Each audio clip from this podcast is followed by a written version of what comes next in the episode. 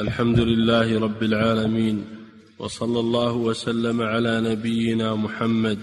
أما بعد قال الشيخ رحمه الله تعالى كتاب البيوع. بسم الله الرحمن الرحيم.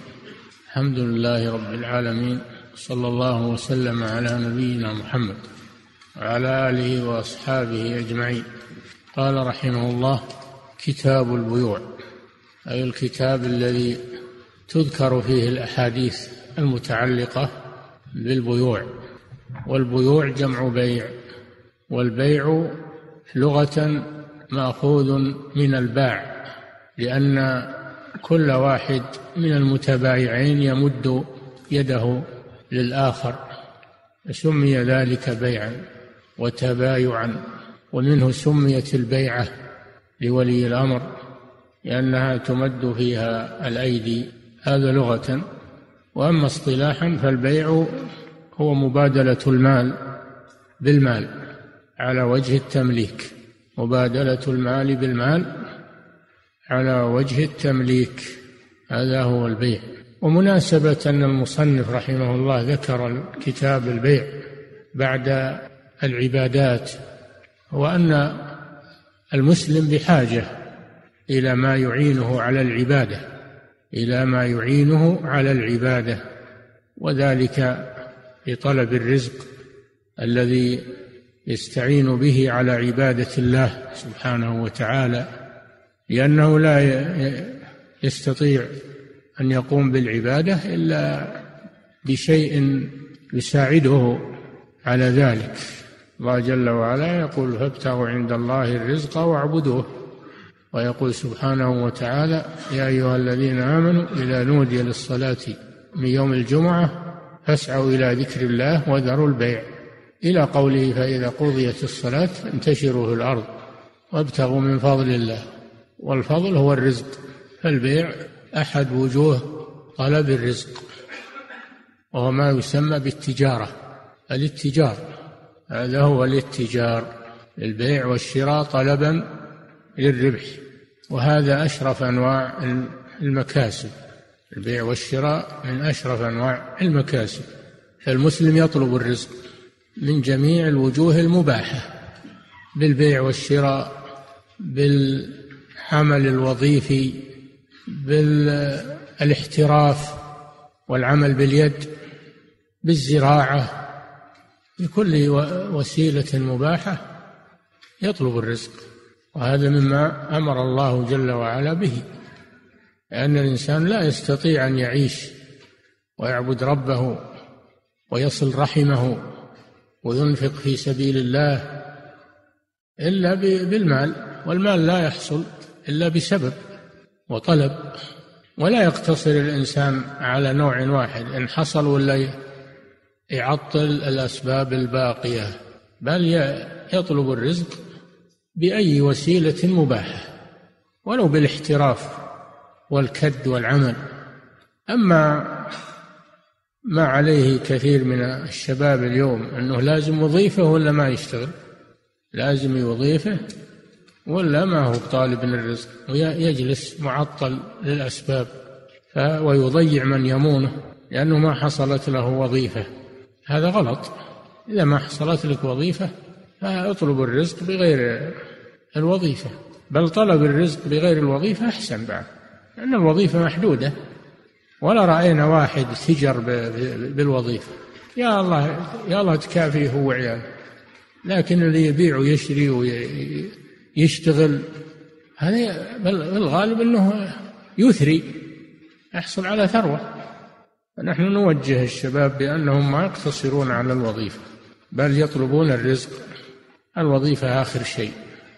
يطلبون الرزق بالبيع والشراء يطلبون الرزق بالعمل والاحتراف يطلبون الرزق بأي وسيلة من الوسائل الكثيرة. وأبواب الرزق كثيرة ولله الحمد. ومنها ما بين أيدينا الآن وهو البيع والشراء. ولو أن هذا الشاب اشتغل بالبيع والشراء شيئا فشيئا كان خيرا له من الوظيفة. فيبدأ الإنسان بالبيع والشراء شيئا فشيئا ويتنامى ويكثر حتى يصبح من الأثرياء. خير من الموظفين خير من الوزراء. التاجر خير من الوزير. التاجر عنده أموال وعنده ثروة الوزير المسكين ما عنده شيء. إلا الوظيفة. مع أن أرفع الوظائف مثلا وزير. لكن اللي يشتغل خير منه وأكثر ثروة. فنحن نوجه الشباب بأنهم يطلبون الرزق من وجوهه حتى إن النبي صلى الله عليه وسلم وجه إلى الاحتشاش والاحتطاب من الجبال وحمل الحطب وبيعه وجه بهذا عليه الصلاة والسلام. نبي الله داود عليه السلام كان ملكا نبيا. ملك نبي جمع الله له بين الملك والنبوة. ومع هذا ما كان يأكل من من بيت المال الذي عنده وإنما يشتغل بيده ويأكل من كسب يده عليه الصلاة والسلام. كان يصنع الدروع من الحديد ويبيعها ويأكل من ثمنها وهو نبي الله عليه الصلاة والسلام. فوجوه الرزق ولله الحمد كثيرة ومفتوحة ولكن على الإنسان أن يتقي الله ومن يتق الله يجعل له مخرجا ويرزقه من حيث لا يحتسب. ومن يتوكل على الله فهو حسبه. إن الله بالغ أمره. قد جعل الله لكل شيء قدرا. اطلب الرزق وتوكل على الله واتقي ربك. فإن الله وعد. بأنه من يتقه فإن الله يرزقه. من حيث لا يحتسب. والتقوى لا شك أنها من أعظم الأسباب لطلب الرزق. تقوى الله أعظم الأسباب لطلب الرزق. فهذا هو البيع. البيع مباح. البيع والشراء مباح بالكتاب وبالسنة وبإجماع المسلمين. أما الكتاب فكما في قوله تعالى وأحل الله البيع وحرم الربا. قال تعالى يا أيها الذين آمنوا إذا وقال تعالى وأشهدوا إذا تبايعتم. أشهدوا إذا تبايعتم. قال تعالى يسبح له فيها بالغدو والآصال رجال لا تلهيهم تجارة ولا بيع عن ذكر الله. يجمعون بين العبادة وبين البيع والشراء. ما يجلسون في المساجد ويعطلون الأسباب ولا يجلسون في المتاجر ويتركون الصلاة وإنما يجمعون بينهم. يطلبون الرزق ويصلون في المساجد. هؤلاء هم عباد الله الصالحون. وقال تعالى يا أيها الذين آمنوا إذا نودي للصلاة من يوم الجمعة فاسعوا إلى ذكر الله.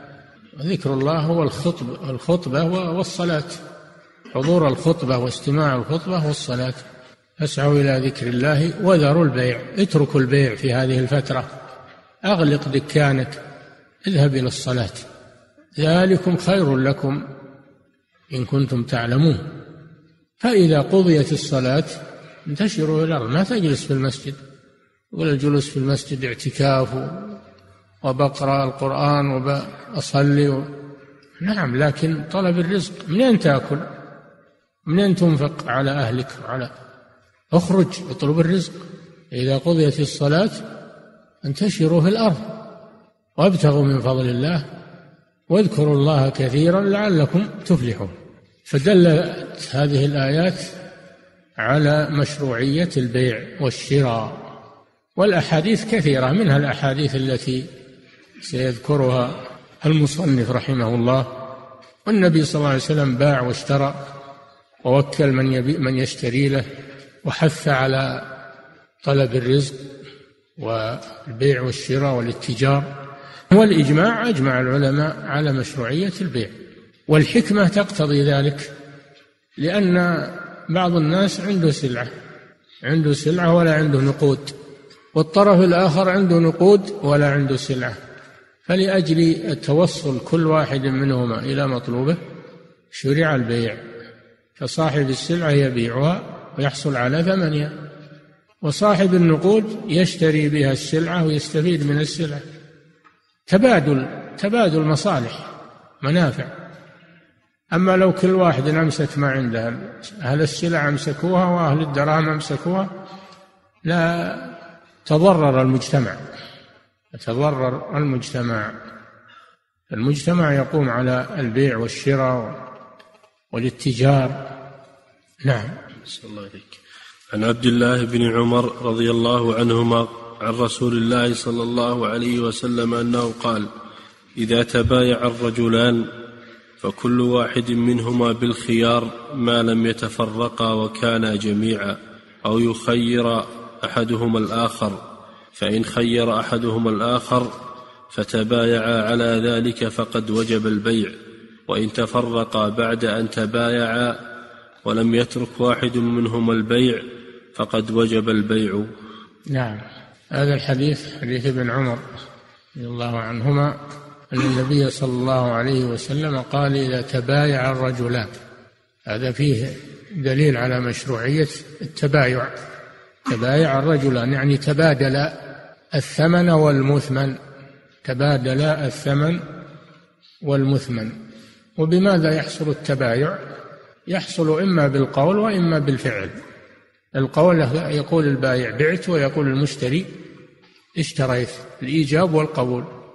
أو بالفعل وهي المعاطاة بأن يدفع السلعة لشخص ويدفع الشخص ثمنها. ولا فيه كلام إنما فيه تبادل معاطاة يسمونها المعاطاة. فينعقد البيع بأحد أمرين إما بالصيغة القولية أو الصيغة الفعلية. هذا معنى تبايع الرجلان فكل واحد منهما بالخيار الخيار هو التروي لطلب خير الأمرين الإمضاء أو الفسخ الإمضاء أو الفسخ كل واحد منهما بالخيار ما لم يتفرقا إذا تم التبايع بالصيغة القولية أو الفعلية صح البيع وانعقد لكن لا يلزم لا يلزم إلا بالتفرق من المجلس. ما دام في المجلس فكل واحد منهما له الخيار إن شاء أمضى وإن شاء فسخ. وهذا من الحكمة العظيمة لأن الإنسان قد يتسرع الإنسان قد يتسرع فيبيع أو يشتري ثم إذا فكر وجد أنه وجد أنه آه، لا يناسبه هذا البيع.